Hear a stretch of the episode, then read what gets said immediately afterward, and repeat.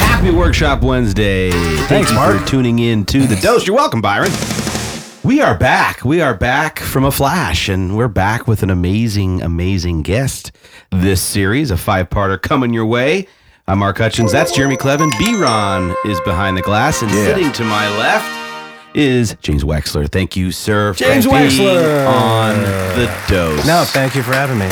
Top producer, entrepreneur, sharp guy, got a great story, and here to open up the playbook a bit for everybody uh, to, to listen in. So thank you, James, for being here. We certainly appreciate it. Excited for uh, this week's series. Good. I'm excited you guys had me. That's great. Big honor. I know you have a lot of successful people on here. Yeah. well, Thank you, sir. Thanks for joining us. You're one of them. Appreciate it. Yeah, welcome to the party. welcome to the party. Get into some good stuff for sure. What's going on in the marketplace, what's current, what's relevant. First and foremost, huge congratulations to you. Recently awarded the number one solo agent in the state of Arizona by the Phoenix Business Journal. Thank you. Congrats, Hey, sir. nice Congrats. job. That's awesome. Awesome. Beast, what consists, and maybe I know the answer, but what makes you a solo agent versus a team? Well, when I started in the business just nine years ago, I needed to make a living. So I was a solo agent. and at the time, I never thought it would go to this. I just had a laptop computer and a wireless card and a folding table and chair. So, with no money to market because we were just coming out of the crash, I started sitting open houses just to earn some money to pay some bills and figure out what I was going to do next. Yeah, yeah. I mean, yeah, just just hard work. I was going to say, as Mark is like saying, "Hey, we're going to open up the playbook," and I almost wanted to piggyback that and be like, you know, can you just instill hard work and commitment and dedication into people? Because again, like you said, you know, being a solo agent, I want to dive into your background. I guess before that, uh, you know, before you got into the real estate, you know, business and kind of what led you in to this business. Sure. So I had a corporate background and used to work on Wall Street, actually raised some money for startup companies and found my way to Arizona by way of New York and never really thought I was going to stay, helped start a real estate investment company. And like probably everybody who's listening was doing real estate investing Right. uh, until the crash. And Everyone was so smart, weren't they? I mean- everyone, everyone was an investor. Everyone did- was so smart. Yeah. What year did you come here? 2001. Oh, okay. So that was okay. you 2001. got to ride it for a little bit. ride it for a little bit and certainly lost everything that we made because we just reinvested everything. And when the market crashed, the banks that would provide the commercial lines of credit to buy the real estate shut those off. So I was out of business. So for a few years, I floated, had to figure out what I was going to do and needed to make some money. So I had my real estate license, although I had never done retail or residential real estate. So with no money to market and just plenty of time, I decided to start sitting open houses. And there were a lot of listings and a lot of vacant houses.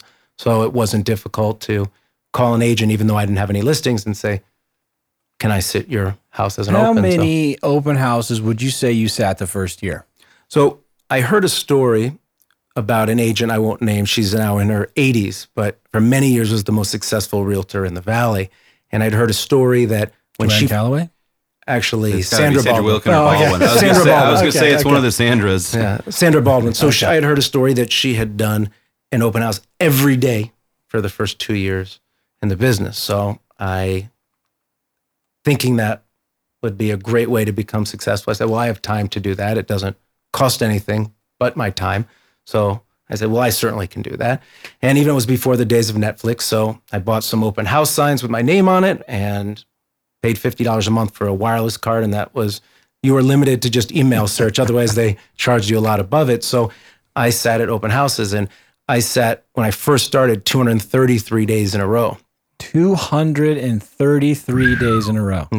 And Doing anything and for I'm 233 days in a row is just impressive. And some days were two hours. If I could find a house Hey. with a TV and I could watch football, I would sit for eight hours. And it was, you know, Christmas Eve, Easter Sunday, it, pouring rain. It, it didn't matter. I was going to set up my signs and not convince myself that no one's going to come in today because I knew certainly if I didn't go there, I wouldn't meet a client. Where if I went there, there was always a chance a neighbor would say, well, my realtor's not working today, or someone's driving by and needs help. And there are plenty of stories about picking up clients in pouring rain or um, too windy or plane got delayed and it's Christmas Eve and they were supposed to be there, that you pick up clients. You don't know when they're going to come.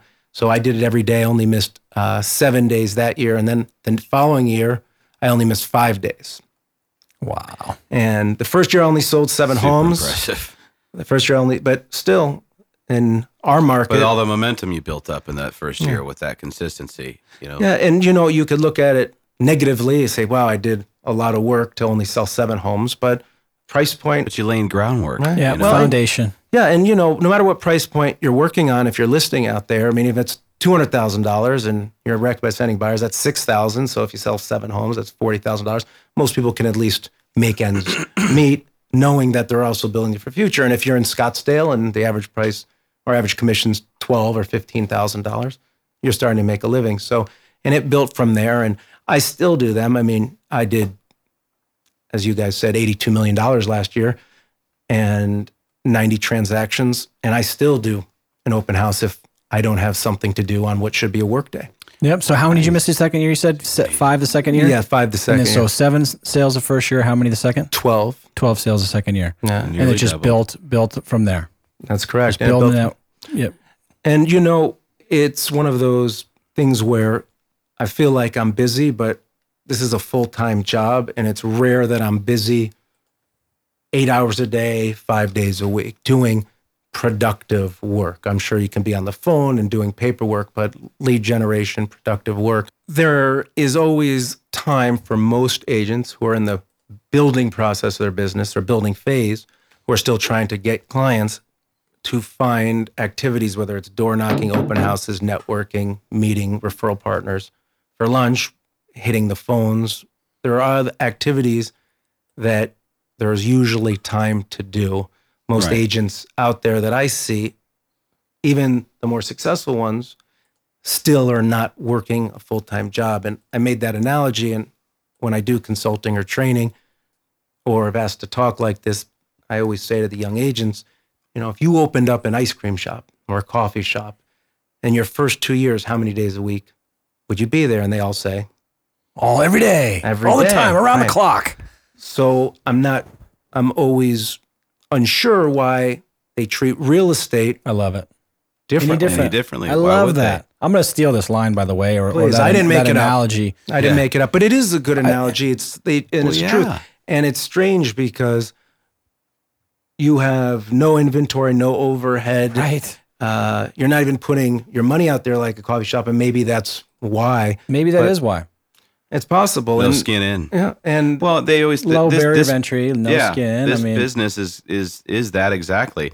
There's not many other trades where you can go to school for three to six weeks, uh, take a test, and make more than a doctor. You know, Potentially, it's, yeah. it's it's insane, and the fact that you know, like you just said, if it wouldn't be if you're starting a business, why wouldn't it be every day and every moment you have building it, laying the foundation I'm like you did? assuming You you know? are in the growth phase of your business, and everybody has different goals. If you're happy doing a few deals a year, that then this conversation isn't pertinent. However, if you really want to grow your business, you have to look at yourself as an entrepreneur, as a business owner, and you don't have any clients, and you need to be working every day. And I don't mean 12 hours a day, seven days a week, but, But maybe- consistent work, and and depending on how Yeah. much you want to grow. I did, and there are a lot of successful agents out there who who do that but everybody has a different interpretation or definition of success. But if you really want to grow your business and you're getting into this, you really need to plan to work every day for a few years. And I think this is a mentality and a mindset, right? Then looking at this, I don't know that a lot of agents, and we're preaching on here for five years, we've been doing this podcast of looking at this like a business owner. We were just doing a segment on this the other day. Um, being a business owner, and that's just it. If you're going to open a coffee shop, how how much do you think you have to work? And again, the average person every day, you know, looking like looking at this like a business, and you're a business owner. So this the very same answer should should be true here.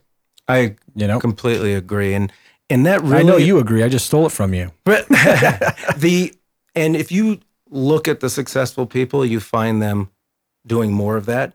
And if you look at the people who start in the business who leave the business, it has nothing to do with their skill level or success or the ability to sell or their enthusiasm about real estate they're not even working part time. Right. Yep. So true. Very good so point. True. Well, that's a great start for today. Let's stop for the moment and uh, we'll take a kick back again tomorrow.